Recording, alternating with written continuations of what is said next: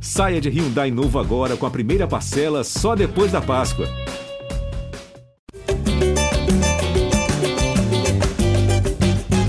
Fala, torcedor vascaíno! Tá começando o episódio 203 do podcast Já é Vasco.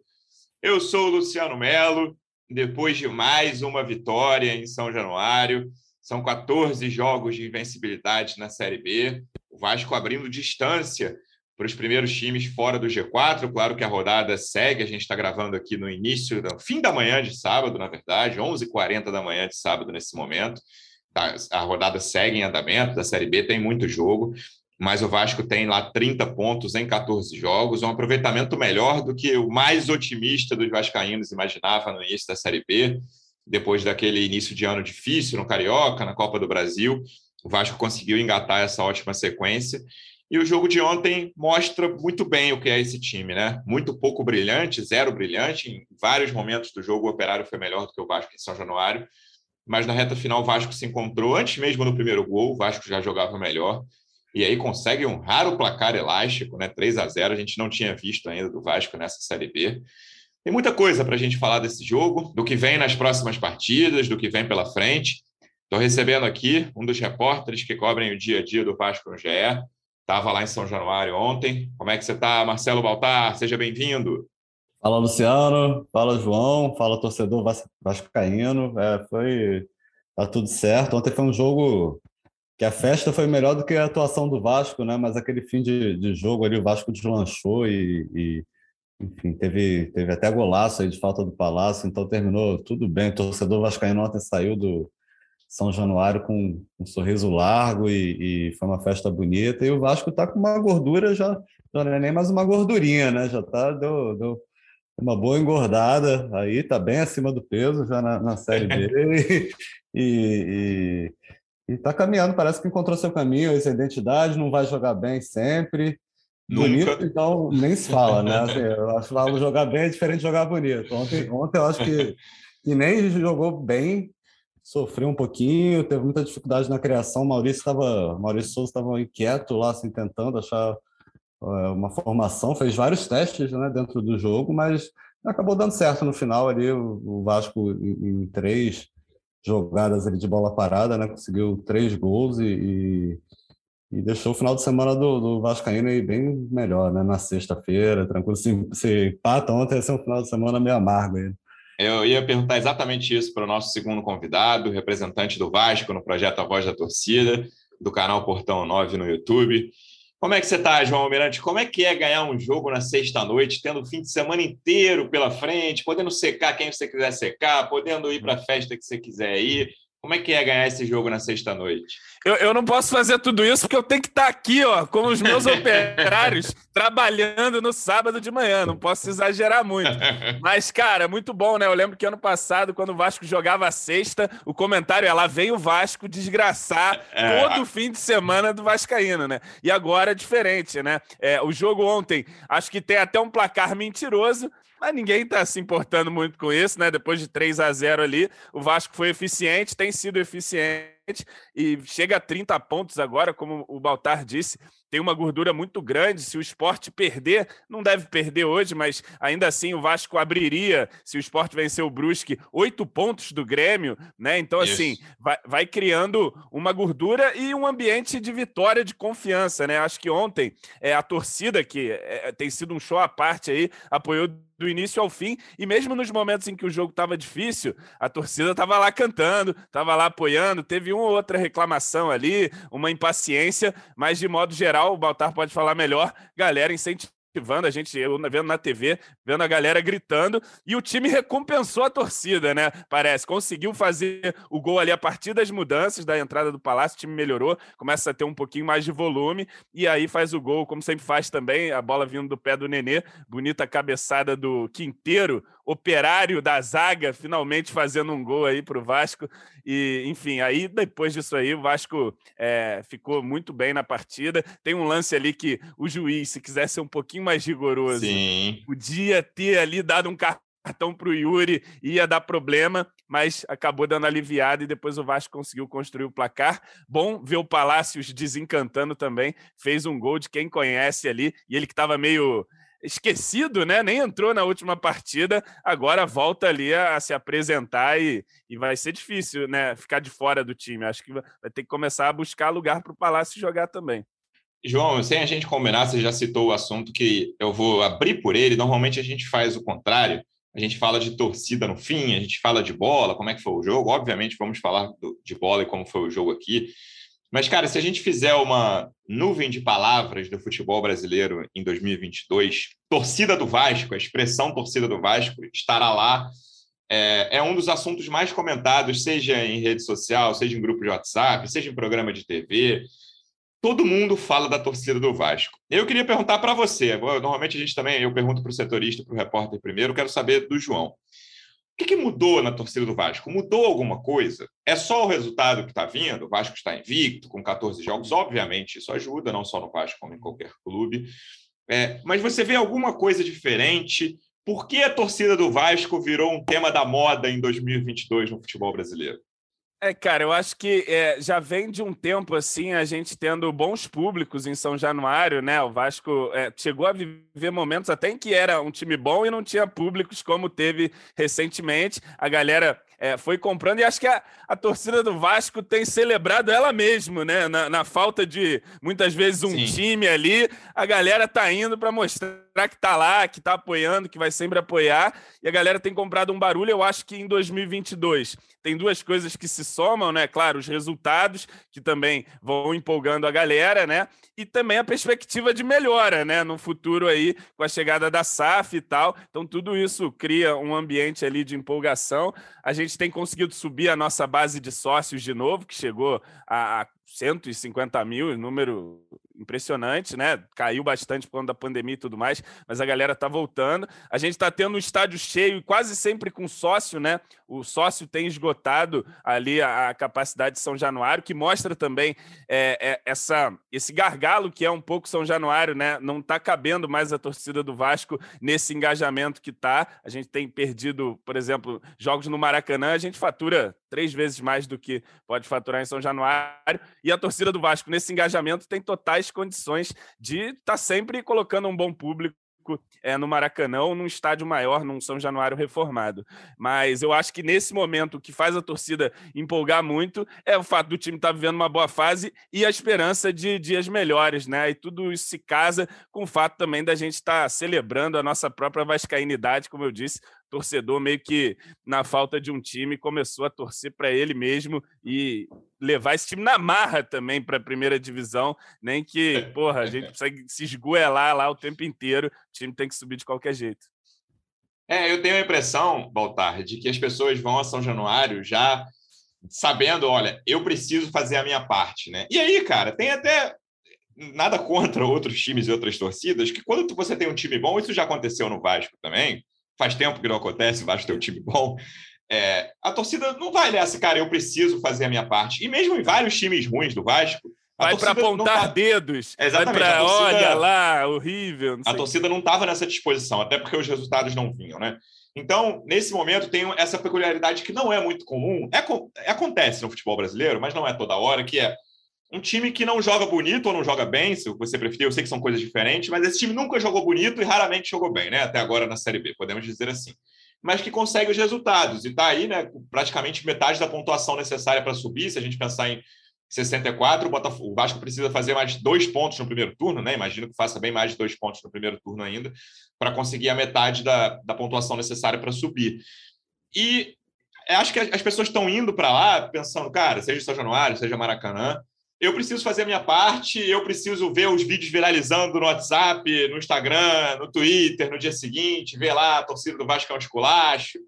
É, eu acho que isso está partindo da cabeça das pessoas e até eu acho que existe uma certa cobrança. Queria ouvir de você que estava lá, claro que na cabine, mas que estava em São Januário ontem. Eu acho que existe uma cobrança assim, cara, não vamos perder muito a linha na crítica aqui, algumas vaias ali no, no, fim do primeiro tempo, algumas reclamações ali depois do chute na trave no, no início do segundo tempo do cara do Operário, algum, aquele muxoxo de arquibancada que a gente conhece bem, mas a torcida muito ciente, muito consciente de que, cara, não adianta a gente começar a mandar todo mundo para aquele lugar, vaiar o lateral, né, pedir o Riquel, até pediram o Riquel, que foi um, um momento de insatisfação com o Edmar ali, mas tem uma cobrança deles aí falando, cara, a gente precisa fazer a nossa parte cada vez que falam mais da torcida do Vasco, a torcida do Vasco quer ah, que falem sim. mais dela, né? Então, olha, vamos lá, não vamos, vamos fazer uma festa bonita que amanhã vai estar todo mundo, hoje à noite, o dia que for, vai estar todo mundo falando da torcida do Vasco, vou receber em 20 grupos o vídeo da torcida balançando São Januário, como foi o caso ontem. É, ontem, ontem literalmente balançou ali na hora do primeiro gol, estava ali na, em uma das cabines, eu senti ele tremer um pouco ali o, o chão. É, como você falou, concordo. Assim, eu acho que a torcida do Vasco há uma cobrança ali meio, meio velada. Assim, ninguém quer, quer criticar, né? Muito, eu ouvi críticas, ao, principalmente ao, ao, Everton, esse aí... É, o Everton, o Everton ele testa a paciência um pouco da rapaziada. O Edmar ali um pouco antes do gol. Sem justo, sem justo, o Edmar é injusto. E o Getúlio também não tem muita paciência com ele, não. Ontem não estava... É, enfim, eu tô, eu tô cobrindo o Vasco, eu tô na minha terceira temporada cobrindo o Vasco, a maior parte foi sem público, né? Porque cheguei em 2020, não teve público, 2021 Sim. só na reta final, mas eu, eu senti ali alguns alguns momentos, pontos de corte assim para essa mudança, porque eu peguei também muito jogo lá em São Januário que um público não muito grande e, e muita cobrança, inclusive vaias em, em, alguns jogos assim antes do jogo. É, não que, que Mas ali é que a, desgra a desgraça é, tava, jogo, já tinha acontecido, é, aquele né, jogo mano? contra o Botafogo ali, logo depois do, do, do, jogo contra o Guarani, né? o Vasco é. perdeu 4x0. Antes do jogo, o time já entrou em campo vaiado. Mas, enfim, cada, cada, cada, cada jogo tem seu momento, né? Mas eu senti a diferença, assim, a, essa, essa, virada. Primeiro, quando, quando o pessoal da 777 veio ao Brasil, que teve aquele treino aberto e, e o Vasco jogou no Maracanã contra o Flamengo, acho que, que esse, essa perspectiva aí de, de melhor, assim, né, de, de um futuro assim com, mais dinheiro, mais condições de brigar lá em cima, do Vasco voltar a ter um time forte, deu uma animada. E depois, principalmente, do aquele jogo, acho que foi contra a Ponte, quando o Zé Ricardo resolveu mexer no time. O time vinha muito mal. O Zé Ricardo estava super ameaçado. Acho que foi o é. momento em que ele estava mais ameaçado depois daquele empate contra, contra Chapecoense. Eu lembro que esse jogo teve um público pequeno, assim, 6 mil torcedores, cerca de 6 mil, e, e, o time entrou em campo também já muito pressionado. E ele deu uma mexida no time, colocou o Andrei, foi uma surpresa. Ele até testou o Riquelme, apostou mais na garotada. E o Vasco ganhou. E a partir dali, assim, a invencibilidade continua, né? Mas mas mudou, é uma invencibilidade boa, né? Antes era aquela invencibilidade só empatava e tal. E, e é, a gente vinha aqui falar, ah, o invicto Vasco, cheio é. de empate e tal. Pois é, e aí ele deu uma virada, eu acho que no Vasco, na campanha do Vasco na Série B, o próprio time começou a encontrar um time, né, uma formação ali, o André entrou muito bem. E aí veio o jogo contra o Bahia, que, que teve aquela briga que ia ser na segunda, o Vasco brigou para ir no domingo, já foi um jogo cheio. E a partir daí a torcida vem enchendo o estádio, né? No São Januário, Maracanã, fora do Rio. E eu acho que essa, que essa força da torcida do Vasco fora do Rio também, enchendo o aeroporto, enfim, tudo isso tem influenciado. E como o, o Luciano falou, está uma onda de, de apoio, assim, né? É o momento de apoiar, tá? Então a gente vê pouca crítica mesmo na arquibancada, salve um jogador ou outro ali que eu, eu, falo, eu falo por mim, mas acho que falo por muitos também. É um time que a gente, apesar de ser um time que tem aí várias deficiências, né? Não é um time dos sonhos, é um time que a gente sente que nos representa, sabe? Jogadores que é, entram é, mesmo é. ali no gás para ganhar. A gente vê isso nas cenas de vestiário, nas próprias comemorações. Ontem estava correndo um vídeo aí no, no Twitter que eu vi dos jogadores reservas ali atrás do gol do Vasco, ali na perto da estátua do arquibancada, né? É, comemorando o gol pra caramba ali. Então, todo mundo, mesmo caras que jogam pouco ali, que, que não participam tanto nos jogos, estão ali é, entregues ali a parada também. Enfim, o Rossi estava no Twitter comemorando. Pô, o Dinamite chorou, Vasco. O, porra, o Rossi tá cavando também. Ele viu que pintou um dinheiro aí. Falou, eu ia falar, tem uma tá vaga na ponta ali. O Twitter do Rossi falando do Vasco é uma enxada ali, né? É, é. Todo jogo é uma cavada. Pois é, mas enfim, é, é e sobre para arrematar a torcida é isso, cara. Aí junta isso, junta boa fase, junta a esperança de dias melhores e, e, e, essa coisa da todo mundo falando da torcida do Vasco. A gente quer jogo no Maracanã agora contra o esporte, ver se desenrola lá para o esporte ficar só com um setorzinho e a gente bater recorde em busca de, de tudo aí que a torcida puder fazer, vai fazer, né? É, e João, eu ia falar exatamente dessa questão do elenco, do perfil do elenco. Eu acho que ficou um trauma do perfil do elenco de 2021, principalmente. Não só de 2021, né? Houve alguns elencos assim, mas o de 21 chamou muita atenção porque ninguém imaginou que o Vasco fosse ter uma campanha tão ruim na Série B. Uhum. Naquele momento, no início da Série B do ano passado, como no início da Série B desse ano, acho que muita gente cogitava: olha, Vasco pode não subir. Era um, era um tema razoavelmente colocado.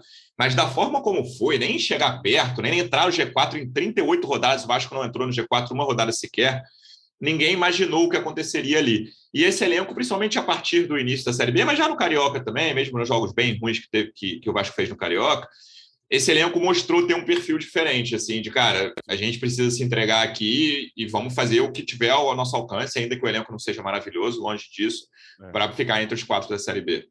É, eu acho que é, que é por aí, né? Eu acho que aquele elenco do ano passado tinha muito uma percepção de que ele era superior aos demais e as coisas aconteceriam naturalmente. E esse elenco não, esse elenco é humilde. Ele sabe que se não suar sangue até o final do jogo, não vai dar certo. E acho que, que os jogadores estão nesse espírito. Acho que tem essa questão do perfil, o fato da gente ter hoje um elenco de jogadores que vários deles querem aparecer para o futebol, não, não tem histórias na carreira para dizer que fizeram isso, fizeram aquilo, com exceção de um ou outro. É, jogadores também que nunca tiveram oportunidade de, de vivenciar um ambiente como o do Vasco, né? De, de um grande clube, de você chegar num aeroporto. Alguns sentem isso muito, mas outros também é, é, porra, encaram como a grande oportunidade da carreira. Acho que o Yuri é um exemplo. O Yuri, meu contratado, evidentemente, é um grande exemplo disso.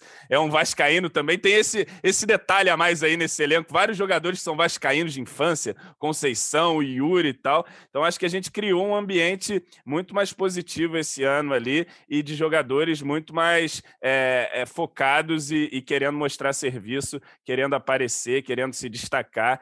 E, e, isso tem feito toda a diferença. Para a gente começar a falar de bola, Baltar, mas eu queria fazer mais uma pergunta em relação justamente a um tema que o João citou, que é o Maracanã. O Vasco está em guerra com o consórcio, né? Consórcio, leia-se Flamengo e Fluminense, que administram o estádio hoje. O Vasco quer jogar lá contra o esporte no próximo domingo, lembrando que antes tem o Novo Horizontino fora de casa. E o consórcio já negou duas vezes, o Vasco acionou o Flamengo na justiça em que pé estamos. Claro que tudo pode mudar. Quando você estiver ouvindo esse podcast, alguma coisa já pode ter mudado, mas nesse momento aqui, 11h57 da manhã de sábado, como é que está essa posição e qual, qual você acha que vão ser, quais você acha que vão ser os, os próximos passos nessa relação? É, relação são, são um assunto amplo, assim, né? Em relação ao jogo contra o esporte, eu acho que entrou na justiça, como você falou, e, e vamos ver o que vai resolver. O Flamengo vai apresentar um, um laudo técnico lá da, da, empresa que cuida do, do gramado Baracanã, eu até conversei com gente lá, que, graúdo, assim, né, responsável que participou desse veto ao, ao Vasco, que prefiro não se identificar, eles falaram que, que não tem implicância assim, com oh, o Vasco.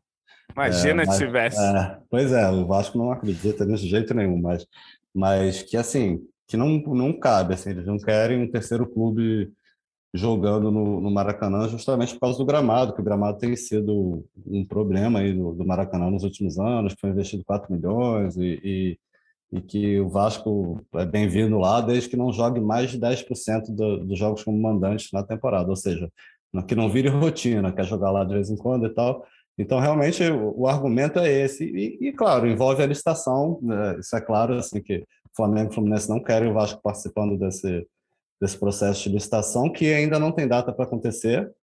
Acho que dos dois lados está todo mundo achando que, que, vão dar uma segurada, o governo vai dar uma segurada, porque tem eleição esse ano, e é, e é um tema complicado, né? Se dispor com uma torcida, se dispor com outra, e, então a gente não sabe ainda como vai acontecer essa abertura de licitação.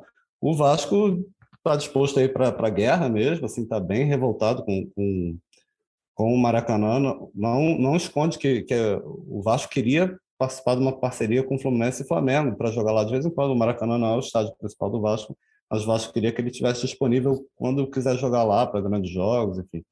E, e não está encontrando isso e, e, eu acho que, por enquanto, nesse momento, no, no atual cenário, dificilmente vai Flamengo e Fluminense vão aceitar o Vasco para participar em conjunto nessa, nesse, nessa, nesse processo de licitação e o Vasco vai procurar outros meios, assim, e, e inclusive procurar o Botafogo, né? Não sei qual é o interesse do Botafogo, se o Botafogo tem interesse nisso, mas o, soube que o, que o Josh, amigo do, do, do João, tá, ficou bem irritado com a situação, acompanhou o noticiário lá de Miami e sinalizou, falou com, com dirigentes vascaínos que vai procurar o John Textor quando, quando vier ao Brasil para ouvir assim, qual a ideia dele em relação ao Maracanã, que é sim um interesse muito grande da 777 ter o Maracanã. Assim, eles querem São Januário e tal, mas, mas o Maracanã está no pacote.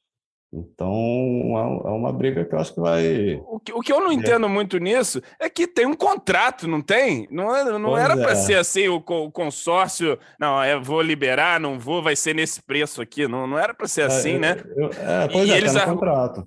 Eles argumentaram a questão do gramado e, e que e eles previam 10 jogos. Como o Fluminense não está na Sul-Americana, vão ter 9 só. Então cabe exatamente o jogo do Vasco. Não, eles não têm argumento contra isso, né? O Vasco entrou na justiça, me parece, já, para tentar uma liminar.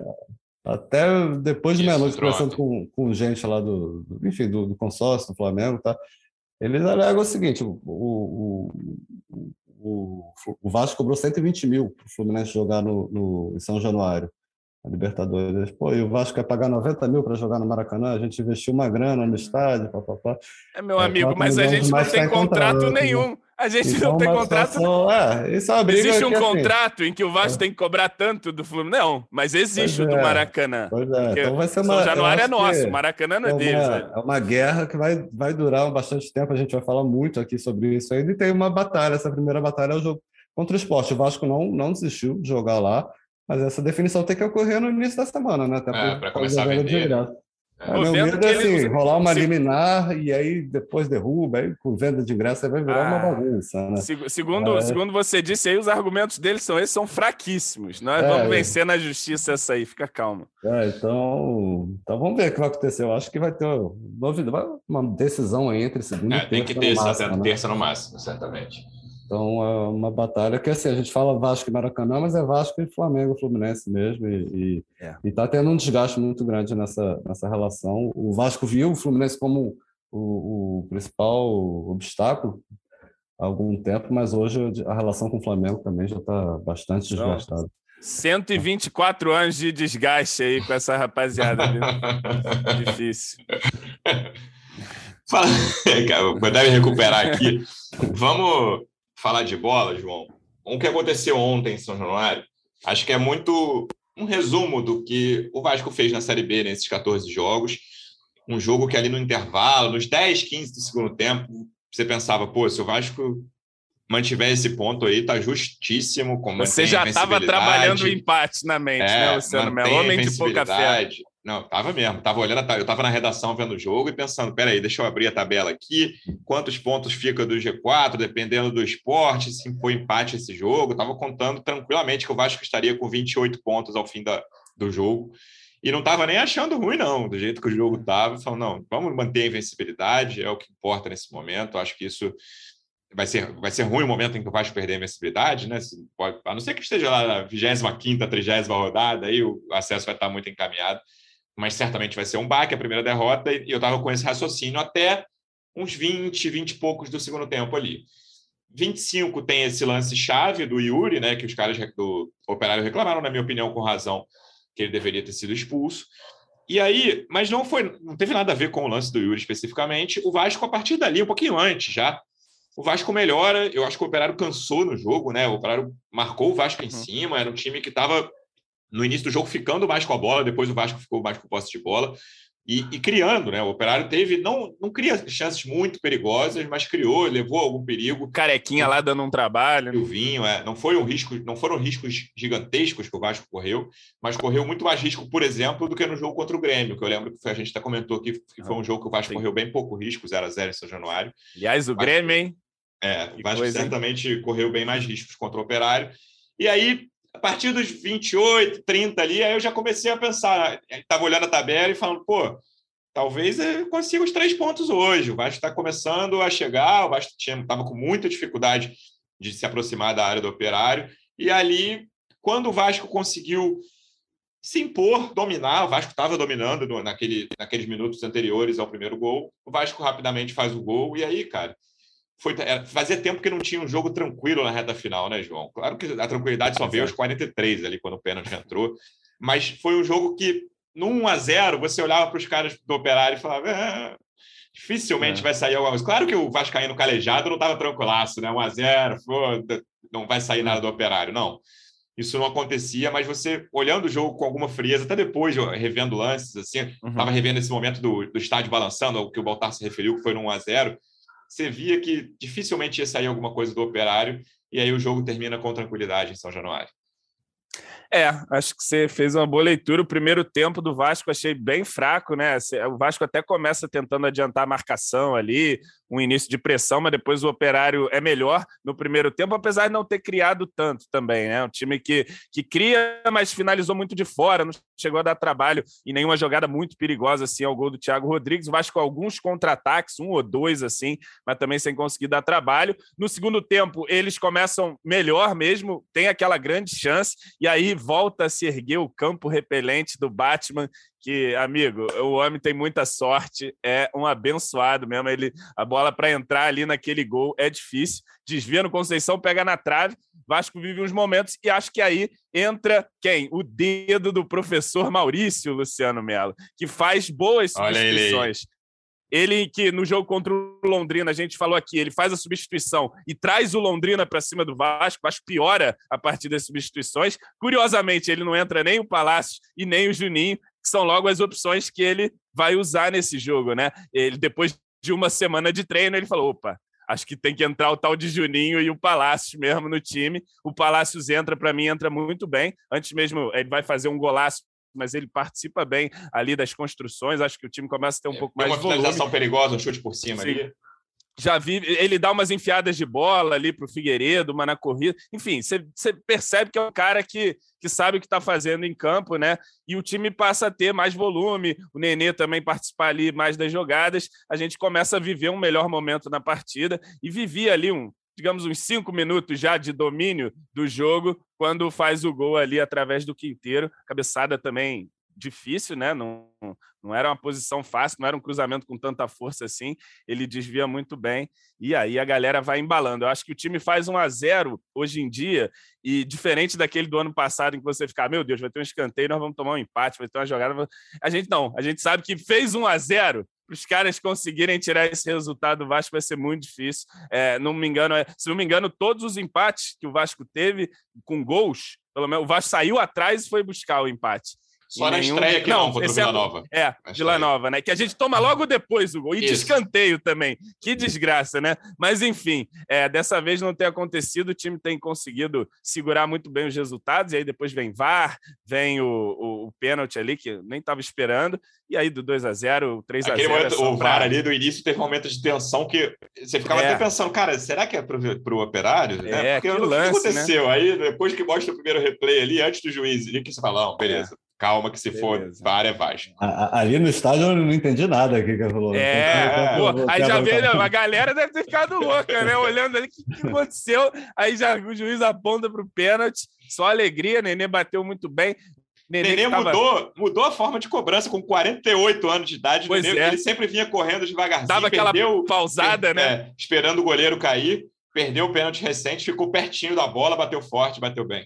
Bateu bem ali, fez o 2 a 0 0 o Nenê que tava a galera cornetando, tá? Eu acompanho o jogo no Twitter às vezes. Ah, o Nenê, minha gente, o Nenê só dá contra-ataque pros caras, reclamação. Aí eu falei, pô, é aí, é aí que ele gosta. Quando estão reclamando que ele aparece, e aí apareceu. E acho que, cara, a gente pensando em evoluir o time aí, o Palácios entrando numa condição melhor, acho que tem jogo aí para a gente conseguir montar um sistema ali, adaptando algumas coisas para o Palácio jogar junto com o Nenê nesse time aí, que são dois jogadores que, que dividem ali de alguma forma a atenção dos adversários, né? Quando o Vasco tem a bola. Claro que eu acho que o próprio Maurício falou isso na coletiva. A situação sem a bola ali, a gente vai ter que organizar de alguma forma, porque o Palácio não volta tanto, né? Mais um meia, mas o que ele pode oferecer de criatividade ali é bastante interessante, né? É, acho que foi a grande notícia, tirando a torcida desse jogo, Baltar, foi esse fim do jejum do Palácio de gols, né, cara? Desde a União Espanhola, ele não fez nenhum gol com a camisa do Inter. Fez um golaço, né? Que cobrança. Muita gente falando que lembrou Juninho Pernambucano, o tipo de batida na bola. A bola que, na teoria, você olhando o destro, ele fala, ah, ele vai bater no lado da barreira, né? Tentar encobrir a barreira, bateu no lado do goleiro, pô, golaço. E não dá... É, geralmente essa bola, você fala, pô, o goleiro no mínimo era defensável, às vezes frango. E eu, sinceramente, achei indefensável.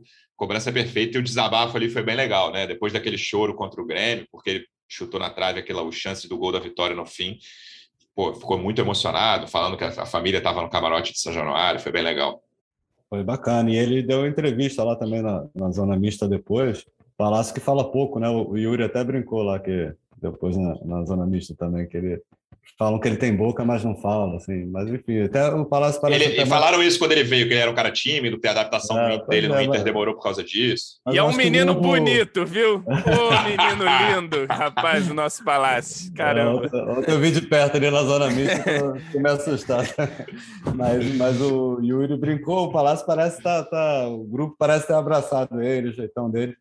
E, e, enfim, ele falou que tá bem. Já reparou, só uma coisa, já reparou que ele chega com os cordãozão assim? Ele é, tem uma estileira é, ali na, na, no é se vestir ali do palácio. Mas, mas, dá para ver que ele é muito tímido. Ele dando entrevista assim, ele, ele, ele até não olha muito nos olhos de quem faz a pergunta, enfim, fala baixo, mas está jogando muita bola, né? E, e falou que está bem fisicamente.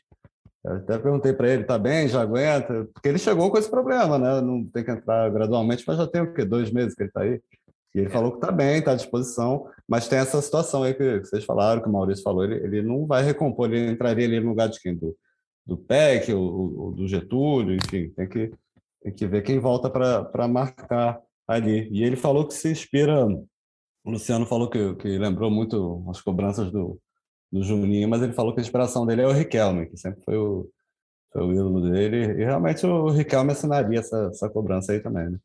É, o Riquelme fez aniversário há pouco tempo. Eu tava vendo a galera. O Riquelme do Boca, não é o Riquelme lateral esquerdo. Não, não é o Riquelme do Boca. Mas, pô, e olha que loucura. Eu tava falando aqui, eu tava falando de Nenê e Palácios, algo que eu nunca imaginaria que eu ia falar. Talvez eu tenha traindo um pouco meus dogmas aqui, retiro é, isso. Calma lá, né? Aqui. Futebol vamos, vamos, uma hora dessa. É, vamos ficar calmo, porque os meninos ali, Peck e Figueiredo, o Peck foi projetado para me irritar. Também, né? Ele nasceu para isso. Mas ele corre o campo inteiro ali, o Figueiredo volta também. Acho que essa a ideia do Maurício de botar o Figueiredo foi interessante no, no ataque, assim. Acho que foi uma alternativa interessante para aquela situação de jogo, né? De um operário também que estava mais cansado e, e, usar mais jogadores ali de construção com o Palácio. Acabou dando certo, né?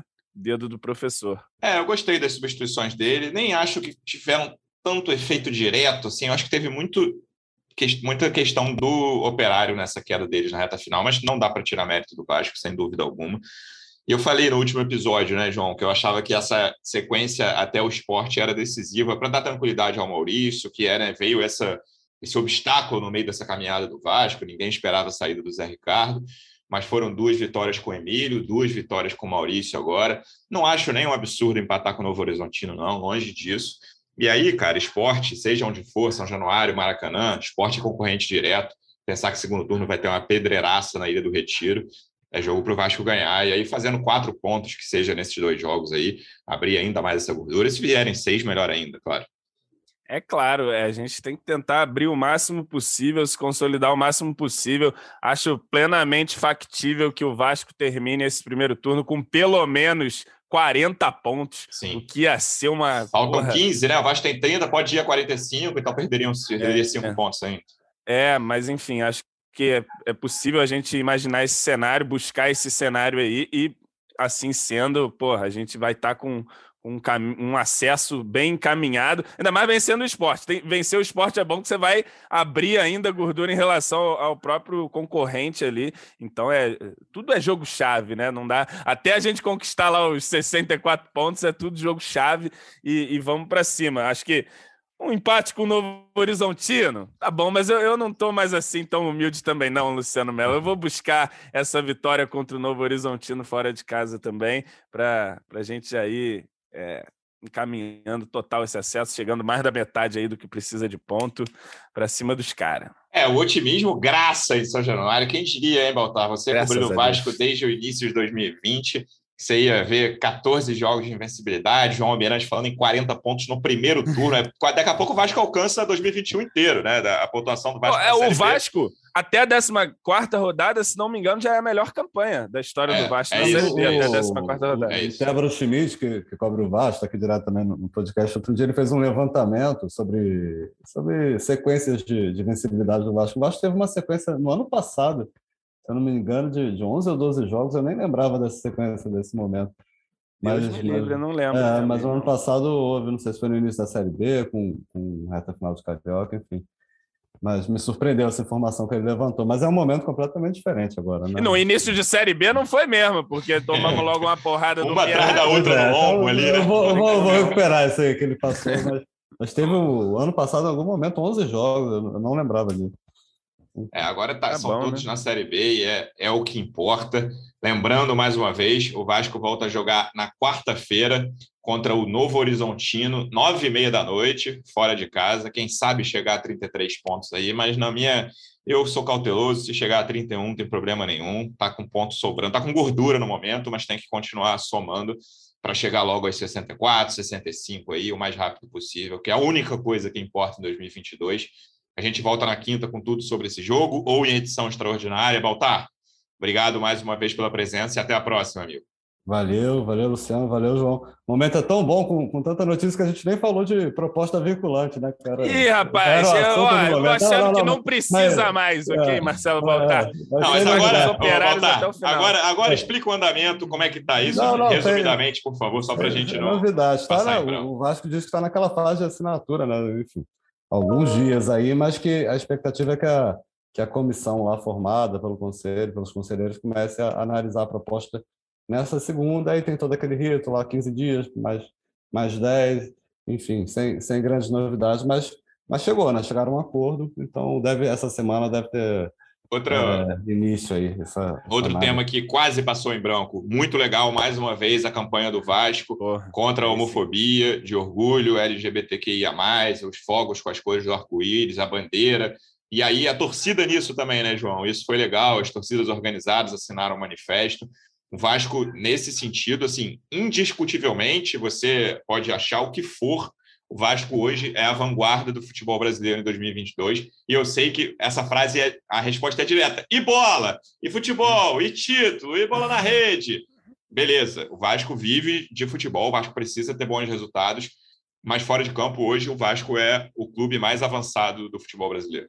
É, inclusive fez um manifesto ali assinado por todas as torcidas organizadas, se comprometendo aí a coibir cânticos homofóbicos, preconceituosos é um passo que a gente dá aí no futebol brasileiro que sirva de exemplo para outros clubes, para outras torcidas, né? Não é um problema, não é uma questão de apontar o dedo para os outros, é apontar o dedo para a gente mesmo claro. e, e, e, praticar diariamente o lema que a gente carrega de respeito, igualdade, diversidade, inclusão. O Vasco tem um nome a zelar e vai fazendo isso de maneira muito bonita. Ano passado já tinha feito uma camisa muito bacana, né? Que além de tudo traz receita para o clube, né? Enfim, que, que gera. Todo jogo um em São Januário no Maracanã Sim. você vê a camisa com a faixa do arco-íris, seja branca ou preta.